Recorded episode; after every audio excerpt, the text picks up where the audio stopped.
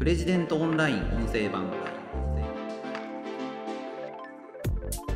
採用面接でどんなやり取りをすればいいのか、即不採用となってしまう エヌジー 回答とみっつの OK 回答をご紹介しましょう。プレジデントオンライン編集長の星野貴彦です。この番組はプレジデントオンラインの配信記事の周辺情報や解説をお届けしています。今回紹介する記事は、面接の最後のそちらから質問はありますかという問いで即不採用となるいつつの エヌジー 回答という記事です。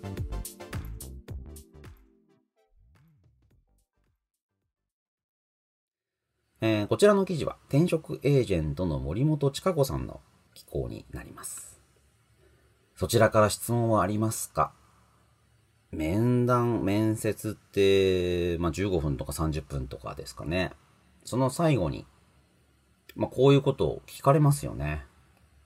この時に言っちゃいけない、まあ、回答というのがいつつのパターンありますよというのが、まあ、この記事なんですけども、まあ、ドキッとしますよね。だってね、そちらから質問ありますかって聞いてきて、いや質問しろって言うからこっちから質問してるのに、その質問をしたらダメなんだと、どういうこっちゃという気もしますけど、まあしょうがないですよね。まあそれが世の常、世の中っていうのはなかなか非常なもんですよね。いつつのパターンちょっとご紹介していきたいと思います。まあひとつめ、聞くべき相手を間違えている。質問内容そのものは エヌジー ではないんだけれども、聞く相手を間違えていると印象ダウンにつながります。例えば、役員や社長が相手の最終面接で仕事の進め方、人事制度などの詳細を聞くのは良くない。仕事の進め方であれば現場担当者、人事制度であれば人事担当者に聞いた方がいいでしょう。反対に、中長期のビジョンは経営者に質問するなど、面接担当者の立場を考慮して質問を選んだ方がいいでしょうと。二つ目、条件・待遇に関する質問。条件や待遇面が気になるのはよくわかりますが、面接担当者にしてみれば、質問はありますかと聞いて帰ってくる第一声が、給与、残業、手当、そういったものだとがっかりしてしまうでしょう。この人は仕事のことよりも、そういった条件や待遇ばかり気になっているのかと。もしくは聞き方によっては、権利主張をする人という印象を与えてしまう恐れもあります。自分が享受するメリット、そういったことよりも、入社後に活躍貢献するために理解しておきたいこと、まあ、こういう観点で質問を選んでほしい。三つ目、企業ホームページを見れば答えがわかる質問。企業ホームページに書かれていることを質問すると、この人は会社のことを研究していない、つまり、意欲に欠けている人だという印象を与えてしまいます。情報収集力が求められる職種であれば、なおさらマイナス評価につながるでしょう。ホームページに書かれているようなことを質問はしない方がいい。まあ当たり前ですね。よっつめ、抽象的な質問。仕事は厳しいですか？まあ、そういった人によって判断基準や感じ方が異なるような質問をやめた方がいい。また、将来の経営ビジョンは、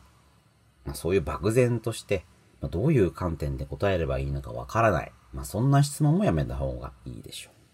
そうですね。なんなのこの人って思われちゃいますよね。いつつめ、細かく突っ込みすぎる質問。例えば、御社の財務諸表のこの数値はとかですね、平均残業時間は、有給消化率は、離職率はどうなっていますか。まあ、そんなね、ちょっとネガティブな指標について細かく聞くというのは避けた方がいいでしょう。細かく調べてきたことをアピールしたいのかもしれませんが、重箱の隅をつつくような質問というのは嫌がられます。という、まあこれがいつつなんですけど、まあ当たり前かなというふうに、まあこれね、聞くとそう思われるかもしれないですけど、まあ例えばその条件とか待遇とかに関することっていうのは、あの、僕も面接、うちの会社の面接官することがあるんですけど、聞いてこられる方いますね。まあ、それで一発で エヌジー かっていうと必ずしもそうは聞け、あの、言えないですけども、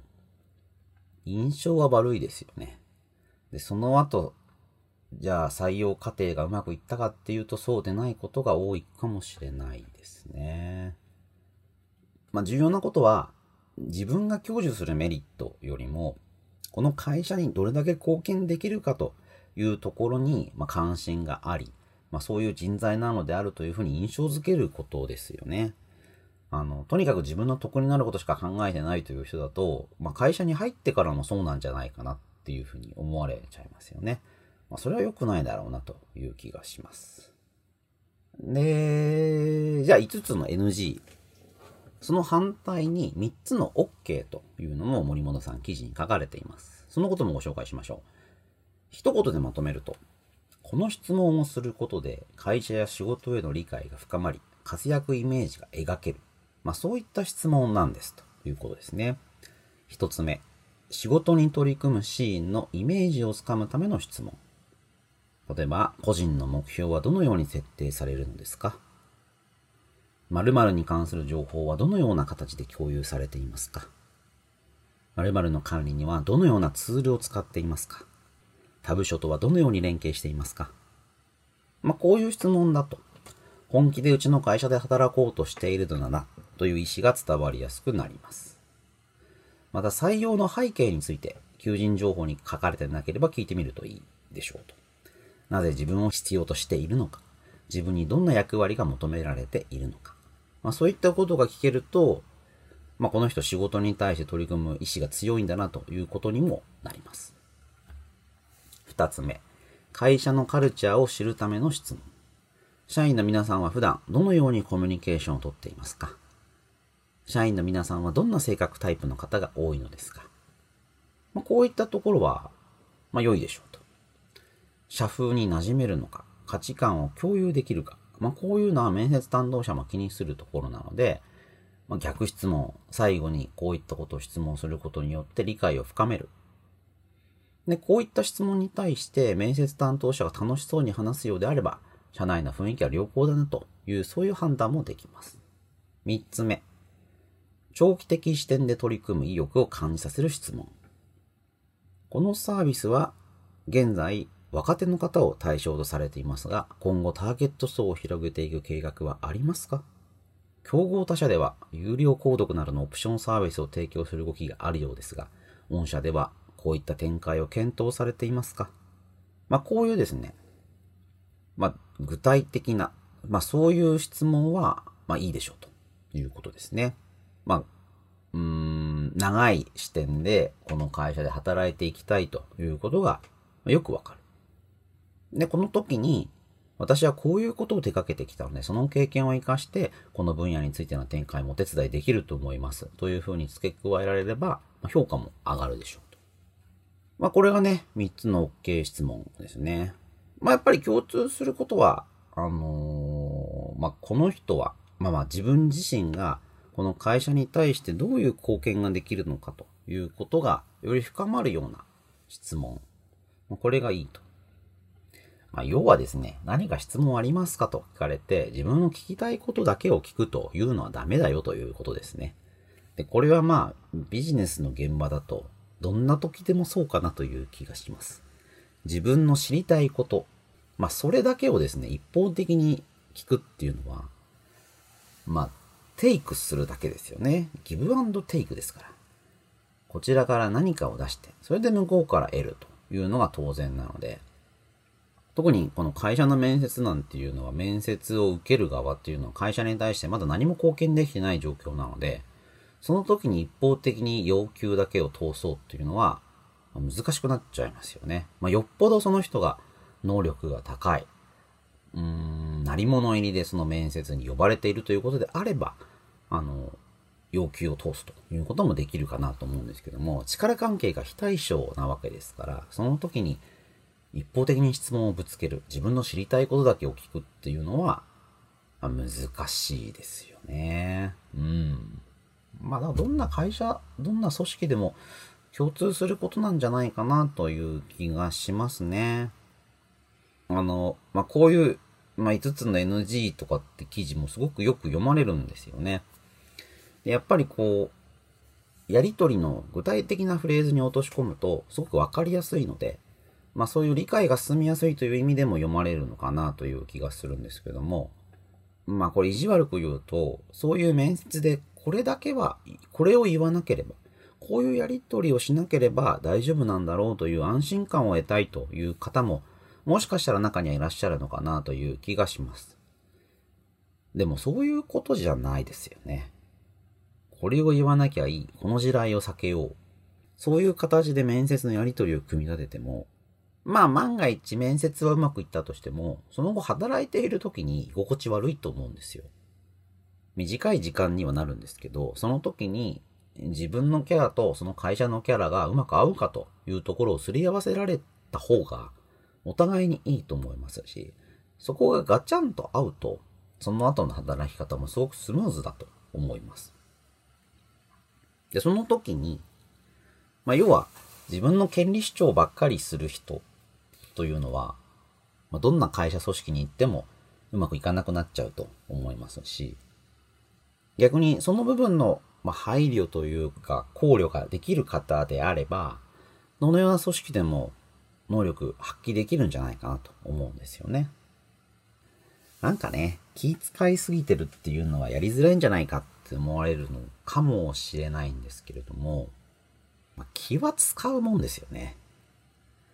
あの、気を使わないで済むっていう、そういう仕事はないんじゃないかな。何か特別なことができるとしても、そのできることがどれだけ特別なのかっていうのは他の人に説明しないと、伝えないといけないんですよね。特別なことであれば特別なことであるほどその説明って難しいので、結局コミュニケーションが必要ってことになりますよね。まあこれそういう逆説的なことかなという気がするんですけど、